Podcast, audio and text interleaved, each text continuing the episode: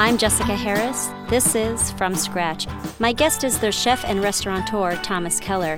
His restaurants include the French Laundry, Per Se, Bouchon, Bouchon Bakery, and Ad Hoc. The French Laundry and Per Se hold three Michelin stars, and Thomas has won Best Chef awards from the James Beard Foundation, among other accolades. He is the author of four cookbooks, including the French Laundry Cookbook. Welcome. Uh, it's great to be here. Thank you very much for having me. It took you quite a few years before you bought the French Laundry and your career really took off. You held various cooking positions in Florida, Rhode Island, Catskill, in upstate New York. You apprenticed in France. You then went from your first restaurant called Rakel in New York City to another restaurant in Los Angeles. And finally, you landed in Yountville in the Napa Valley. How did you find the French Laundry? I was in Los Angeles at the time. I was dating a woman who was a, a, a wine broker in Los Angeles. Of course, many of her um, wineries were in Napa Valley. So I would travel with her to Napa Valley probably twice uh, uh a month. And at, at that time, uh, there was a chef, colleague, friend um, from New York City, Jonathan Waxman, who was opening his first restaurant outside of New York in California called Table 29. And as he and during construction, I stopped by to see him one day on one of my trips. He knew I wasn't working. He said, "Thomas, there's this restaurant in Yountville called the French Laundry, and I know it's for sale, and I think it'd be perfect for you." And so that was really the catalyst that uh, that started the process. And I went to Yountville. I walked on the property of the French Laundry, and just emotionally resonated with me. It was I felt like this was the place. By the way, this girlfriend, the wine broker, is this the woman whom you started uh, an olive oil company with called Evo in 1992? Exactly. Yeah, Diane Harder. Hmm. Exactly. Mm. Diane and I started an olive oil company called Evo. It was a time when I wasn't working and I was trying to find other avenues uh, from from a culinary point of view where I could have an impact. There's a quote in the French Laundry Cookbook which resonated with me. Uh, when you first discovered the French Laundry, you said, I gave the French Laundry a new life, and it gave me a new life. And that implies a level of um, sadness uh, mm-hmm. prior to the French Laundry. Was there sadness in your life or um, restlessness prior to that? Well, there was a, certainly a, a, great sense of uncertainty in my life. I, I, New York, when I was in New York at Rakel, you know, this this city was my home. I, it was the center of the universe. I never thought I would ever leave New York City. Um, you know, I was emotionally and physically um, committed to Rakel. And of course, when that failed, I was set adrift, didn't really know what to do. I spent a year in New York trying to find some connection to something, really didn't, and ended up in LA. I went out there f- to be the chef of Checkers Hotel.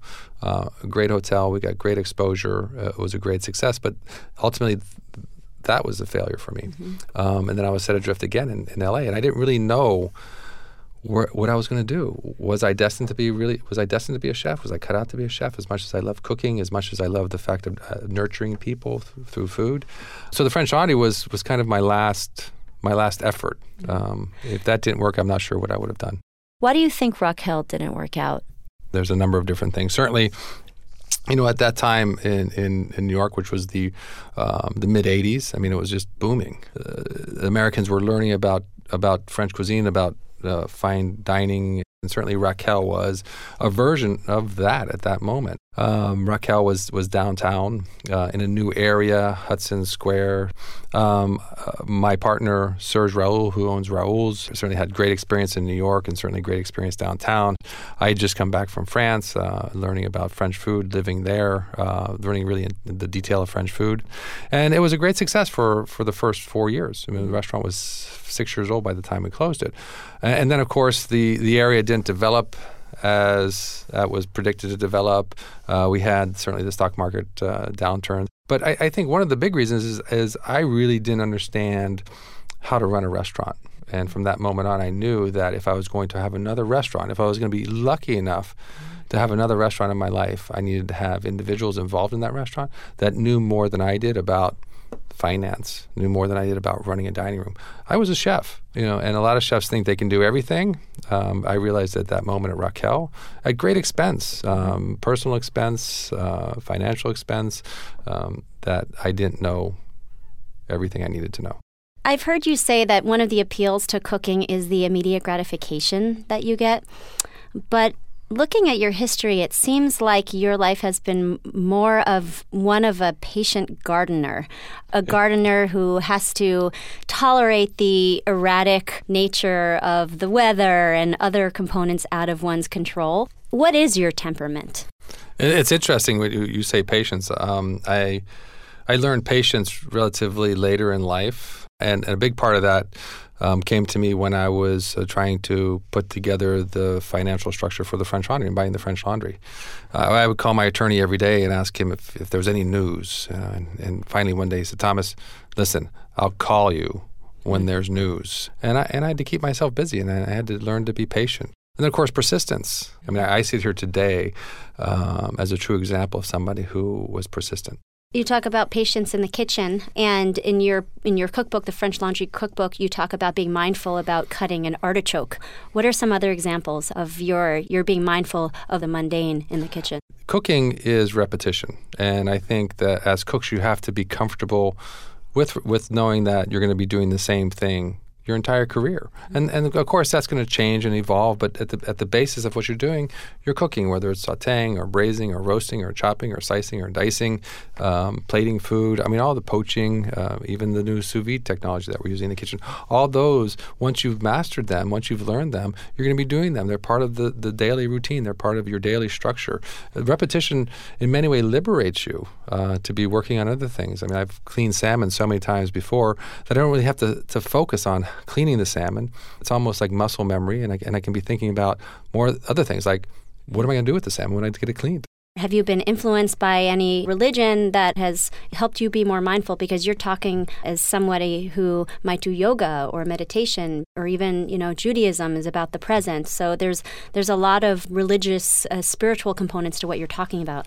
People have said that to me before. I, I don't. I mean, uh, other than as a, as a young um, as a young boy, I was um, I went to Catholic school, and one of the things I did every day was be an altar boy at mass, and that was something 7 a.m. mass. I was there, you know, five days a week or six days a week because then it was also Sunday. Mm-hmm. Um, but I, I, didn't really have much.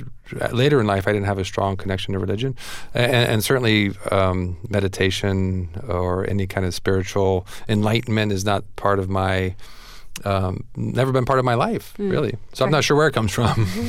I'm Jessica Harris. You're listening to From Scratch. My guest is the chef and restaurateur Thomas Keller. He's the first American chef to be awarded three Michelin stars for both of his fine dining restaurants, the French Laundry in Napa Valley, California, and Per Se in New York City. You spent your early life in California before moving to Florida. Your parents were divorced. Your father was a Marine drill instructor, and he, he left your mother when you were five or six years old uh, with you and your four brothers. Correct. What influence did your father's absence in your life have on you? My mother and father didn't have uh, a very good separation, so they, they, they didn't they didn't part on friendly terms. So you know, growing up, and I was four years old when they separated. So my whole life was with my mother and my brothers. Mm-hmm. Uh, my father wasn't really part of it. Uh, he was somebody who lived in Pennsylvania. I, I, don't want to say I didn't have any need for him, but I didn't have an apparent need for him. I certainly had that uh, that that father those father figures in my older brothers. Um, they were my role models. Um, they were my teachers. You know, from a from a uh, from a masculine point of view, and, and my mother was there. My mother uh, was uh, an amazing person, very dedicated, um, committed to her children and their well-being, and she ran restaurants. Uh, so she was she was gone in many evenings, uh, which left uh, left the older brothers, my older brothers, to kind of cook mm-hmm. for us and babysit us, which was fine. But I didn't grow up on you know st- sitting on my mother's knees during the polenta or my grandmother's, you know, in my grandmother's kitchen, you know, mm. baking biscuits. Um, but as I started to grow older, I spent more and more time at the restaurant, and I, I really enjoyed uh, those moments in, in, my mother's restaurant uh, in those kitchens. When you say your mother's restaurant, mm. she was a restaurant manager of an existing restaurant exactly. in Florida. She, she didn't own the restaurant; she yeah. ran the restaurants. Yes. What are some of those those those early memories that you have with her in the res- in the restaurant? Well, you know, the restaurants are very nurturing places. Um, um, and at the same time, kitchens can be very violent places. So you, you have this the, the, this real dichotomy between these two these two environments. Um, you have these individuals in there who are continuously cooking for, for people and nurturing them, but at the same time, you have sharp knives, you have wet floors, you have steam, you have heat, you have all these different things going on. So you really have to be aware uh, in a kitchen. And I think awareness was key for me. And I think that was one of the great things I learned early on from my mother and being in those kitchens was a sense of awareness, awareness of everything that's around me and being careful. Hmm. When you were with your mother in those early in those earlier years, did you have thoughts of, you know, I this is where I want to make my life? When did that come to mature? Well, it's no, I, I never wanted to really. I never thought about being a chef in those early days when I did venture out on my own and have and have a job in, in, in the real world, which was in, in, construction, my other brothers, my older brothers were in construction, so I kind of migrated towards that. Uh, but once once I found my way back into the kitchen, and, and although I didn't realize it at that time, looking back at that moment, washing dishes at the Palm Beach Yacht Club really prepared me to be a cook because the the actions that you are doing as a dishwasher the same things that you're going to be doing as a cook. In other words, it's about organization. Um, so as the, as all the dirty dishes and silverware and glasses come in, you have to be extremely organized. You have to have them stacked correctly. You have to have them piled. You have to have the water ready for these, for the silverware. Uh, you have to be efficient. So you have to be able to stack the plates up correctly or get the silverware done correctly so that you're efficient in your movement, uh, so you're not wasting any time. Uh, you get instant feedback. You know, when, if you don't if you don't scrape the dishes correctly or spray them down correctly before they go in the dish machine, they come out dirty. Mm-hmm. Um, and then you learn to be part of a team. Everybody in the restaurant relies on you. Uh, so those were those were four critical elements uh, of, of being a really good dishwasher that you translate to being a really good cook. Yeah.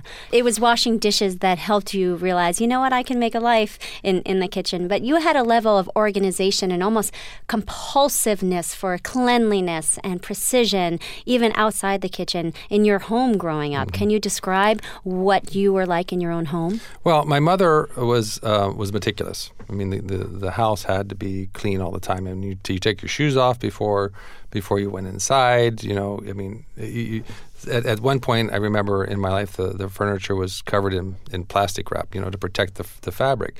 We all had chores every week. My brothers and I always had chores. And Joseph and I, being the youngest, um, would always have to do the chores of the oldest. I, I, I was the one that always had to clean the bathroom, and, and that was probably the most difficult and, and, and certainly the most. Um, you, you really became aware of how clean it was. I'm Jessica Harris. You're listening to From Scratch. My guest is the chef and restaurateur, Thomas Keller. We'll hear more from Thomas coming up.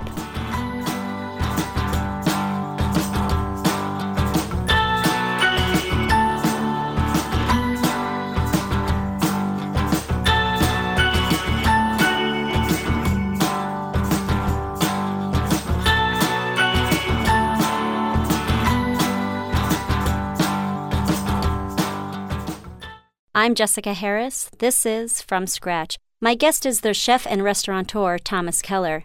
His restaurants include the French Laundry, Per Se, Bouchon, Bouchon Bakery, and Ad Hoc. The French Laundry and Per Se hold three Michelin stars, and Thomas has won Best Chef awards from the James Beard Foundation, among other accolades you weren't surrounded by, you know, this rich culinary life growing up in any way. How did that transition occur from, you know, washing dishes in a, you know, random restaurant with your mom to actually acquiring this awareness of this whole other culinary world? So if you think back at the Palm Beach Yacht Club, I was washing dishes. And one day my mother came to me and said, you know, Richard, who was the chef at the time, you know, Richard's going to leave in a couple weeks. So, you know, if you watch what he does, um, mm-hmm. we're going to make you the chef. How old were you? Um, I was probably 19. Okay. Uh, and I thought, wow, this is interesting. Um, but I did have a leg up. My brother Joseph was already, you know, already in the profession.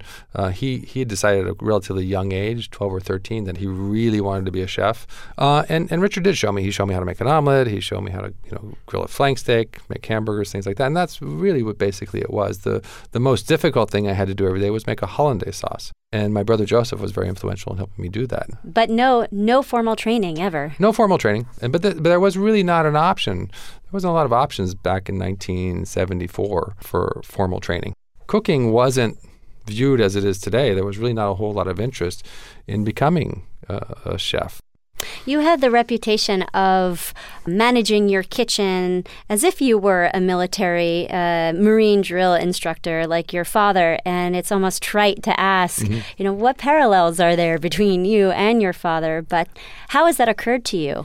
Well, you're right. I mean, absolutely. There is there is a definite hierarchy in the kitchen. Um, that hierarchy was defined by Augustus Escoffier in, in the turn of the 1900s. Um, is this the brigade system? The brigade system, yeah. So you have a brigade, brigade or brigade. I mean, brigade in French, brigade in America. And I mean, there there's there's you know the hierarchy.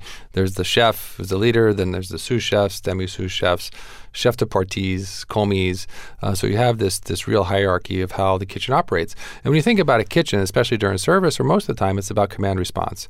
And when you think about it, that f- that initial command really comes from the guest. Mm-hmm. You sit down at the table, you look at the menu, and you choose what you want to eat, and you so you tell the waiter and that's your command. Then all of a sudden, as the chef, then you tell all the chef de parties what needs to be done, and and they respond.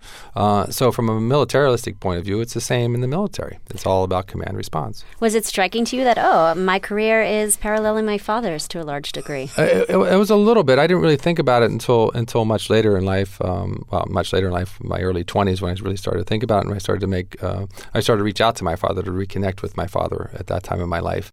And when you did reach out to him, you really reconnected in a big way. Your father moved from Pennsylvania to California to be with you at the French Laundry yes. in Napa Valley, and and he died after having a car accident uh, about a year after.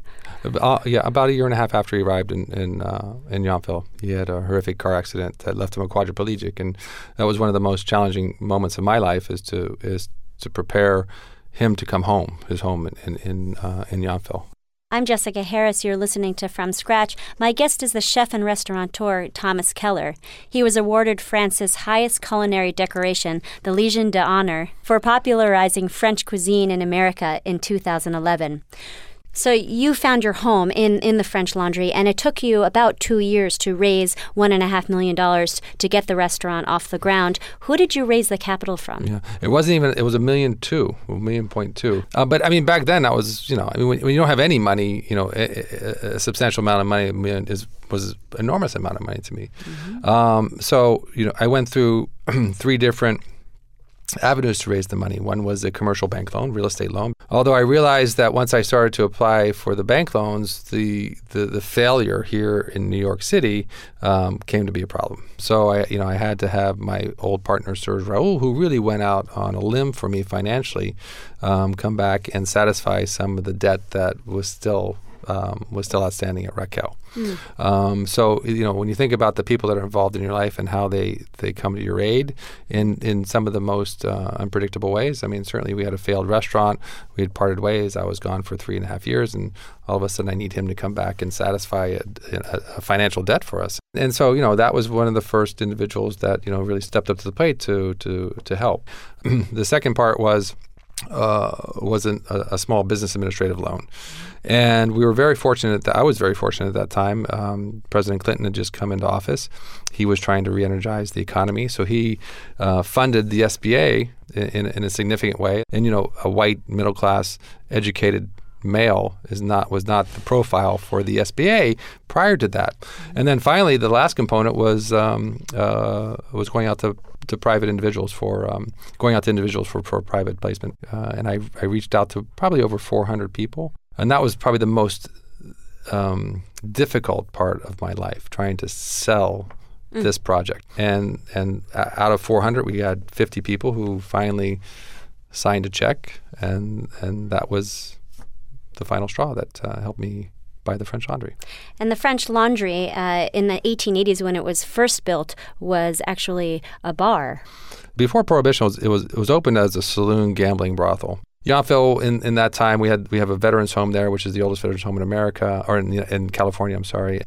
Um, and then what happened really is that the the state really got tired of all the problems they were having in Yountville, so they passed a law that there wasn't a alcohol served with any with, within two miles of the veterans home. Hmm. So that shut down Yountville, hmm. and that's when a young couple, a young French couple, bought the property. Yountville, Napa Valley at that time still was a place um, that many of the uh, social elite from San Francisco would would uh, summer in. So their their business model was to you know, service all of these uh, the socialites in their homes with uh, with the laundry service, and hence that was where the French Laundry began. After 10 years of French Laundry, you opened Per Se in 2004 in New York City. So you returned to to the city that rejected you uh, in in the in the earliest days. How did that relationship with the Time Warner Center originate? Time Warner Center was being um, was being developed by the related group. At that time, they were really looking towards France to come and occupy and build the restaurants there.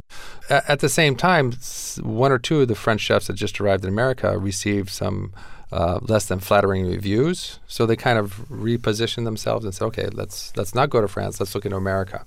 And uh, and they reached out to to me uh, to see if I'd be interested in being one of their one of their tenants. And I had looked at New York once in a while, you know, mm-hmm. through through the history of the French Laundry. You know, people would always say, "When are you coming home?" You know, home being New York City. If I was going to do another restaurant, another fine dining restaurant, there's really no other city in America to do it. And the Time Warner Center really offered us an opportunity to do it in a significant way you had a, a charmed uh, life with French Laundry, but Per Se had an inauspicious start. There was a fire which mm-hmm. set you back. Can you talk to me about the, the that fire? episode? we opened the restaurant uh, on February uh, 19th in 2004 a little less than 10 years after we opened the French Laundry. And we had closed the French Laundry and brought 30 of those individuals to Per Se to help inoculate and train the new team. So we were off to a great start. Uh, and then on that, uh, the 26th of February, uh, it was right at uh, staff meal, and I was in the butcher room with two of my sous chefs, and we were chatting, and we started to smell smoke. Then we started to see smoke, and uh, that's when I evacuated the the kitchen, the restaurant. We called the fire department, and that was basically uh, what I thought was the beginning of end. And I stood there when that young fireman, you know, standing on uh, on top of the tables and just taking that big axe and going through the wall and the flames shooting out and water pouring out everywhere. And I thought, you know, I called my attorney and I said, I got to get out of here.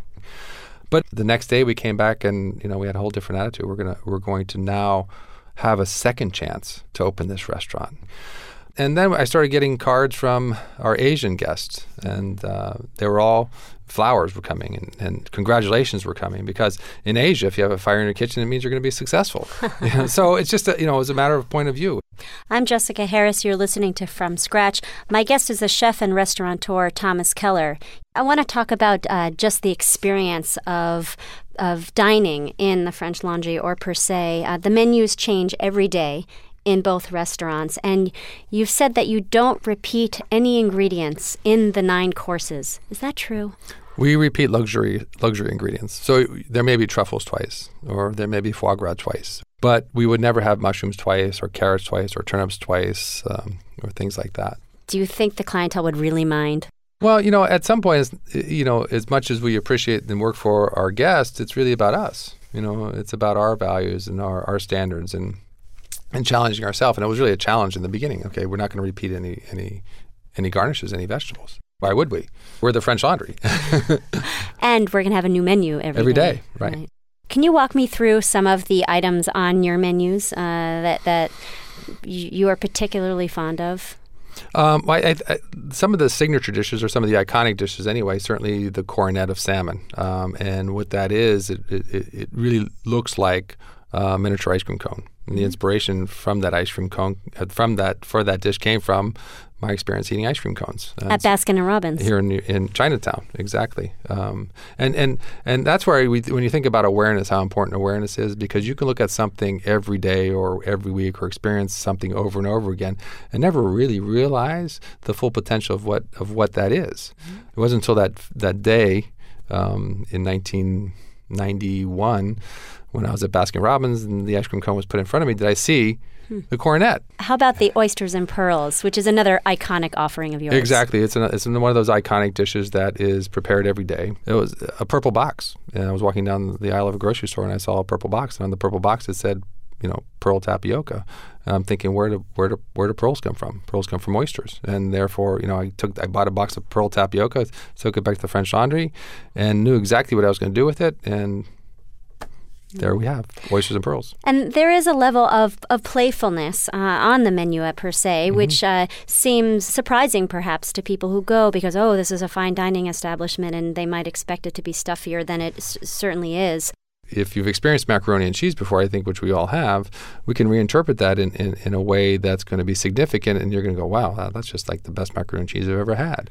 Um, coffee and donuts, uh, you know, is, is another one of those iconic dishes. And, and when you think about, yes, you know, fine dining restaurants historically have always been intimidating, and it's something that I don't want to represent in our restaurants. And so when you get that that cornet, I mean, you have to smile. it's, it's just so darn cute. The law of diminishing marginal returns is important to you. Uh, and the idea is when you are giving people their food, you give them just enough to keep it interesting before they move on to the next. Exactly. Exactly. You know, and you think about the law of diminishing return, and something that became evident to me when I was a, a, a young person uh, living in Florida, and we would go to the beach on Saturday and have beer. That first cold beer on a hot summer day was really amazing, really refreshing, really good. And of course, by the time the second one came around, it was less, and the third one was even less so.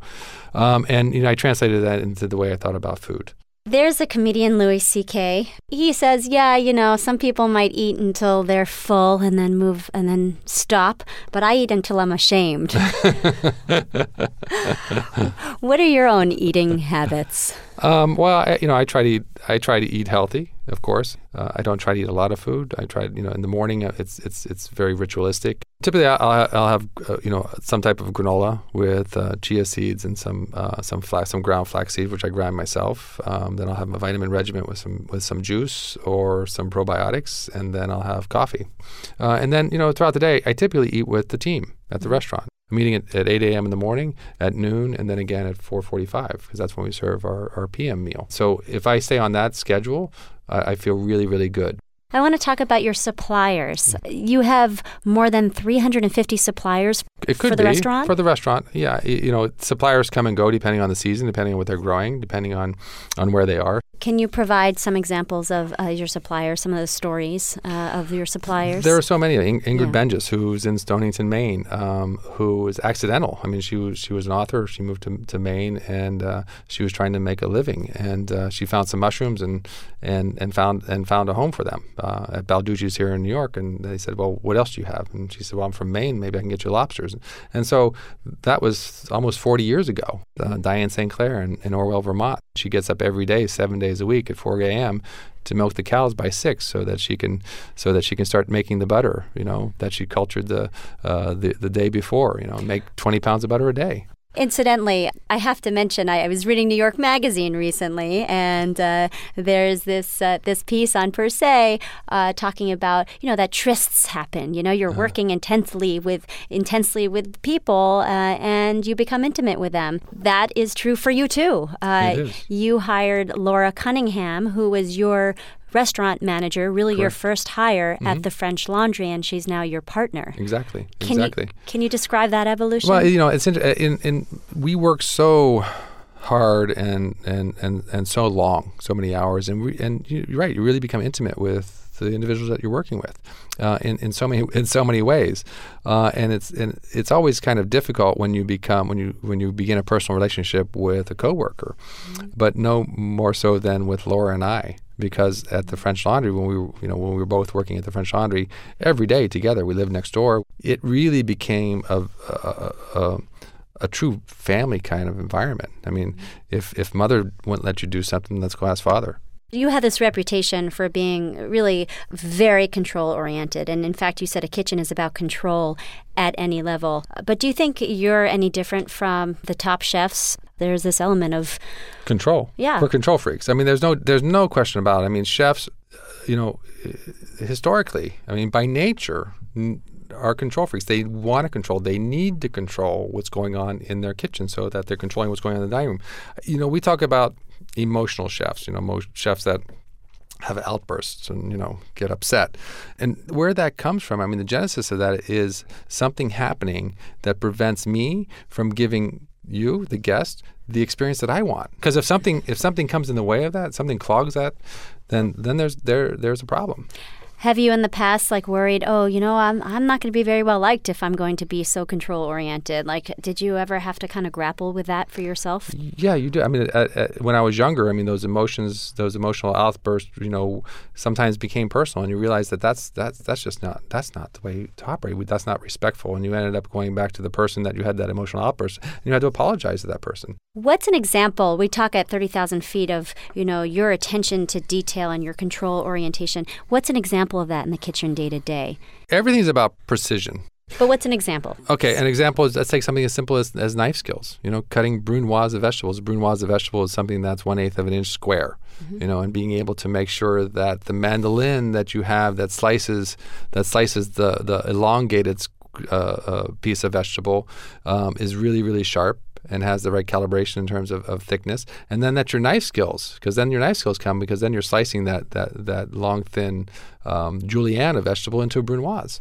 Uh, let's let's talk about Quenelling. Quenelling is, is is having two spoons, and quenelling is something that we do in so many different ways. It's making it's making something in the shape of an egg. Mm-hmm. Okay, so a quenelle is, is something that's the shape of an egg. If you're quenelling sorbet or ice cream, you know it really requires the, the sorbet or the ice cream to be a, a specific temperature, and it requires you to have a spoon that's clean and hot, so that when you move your spoon through the ice cream or sorbet, the the sorbet just folds over itself and, and forms this perfect egg shape quenelle of ice cream. Or if you're using two spoons when we're quenelling the caviar for the oyster and pearl, for example, making sure that you have enough caviar on the spoon and your spoons are clean and accurate so that, and your movement back and forth to create this shape that you're then going to put on the dish, which is oysters and pearls, which is the first dish that our guests really receive and something that's so impactful for them. Do you have the same level of precision in your personal life?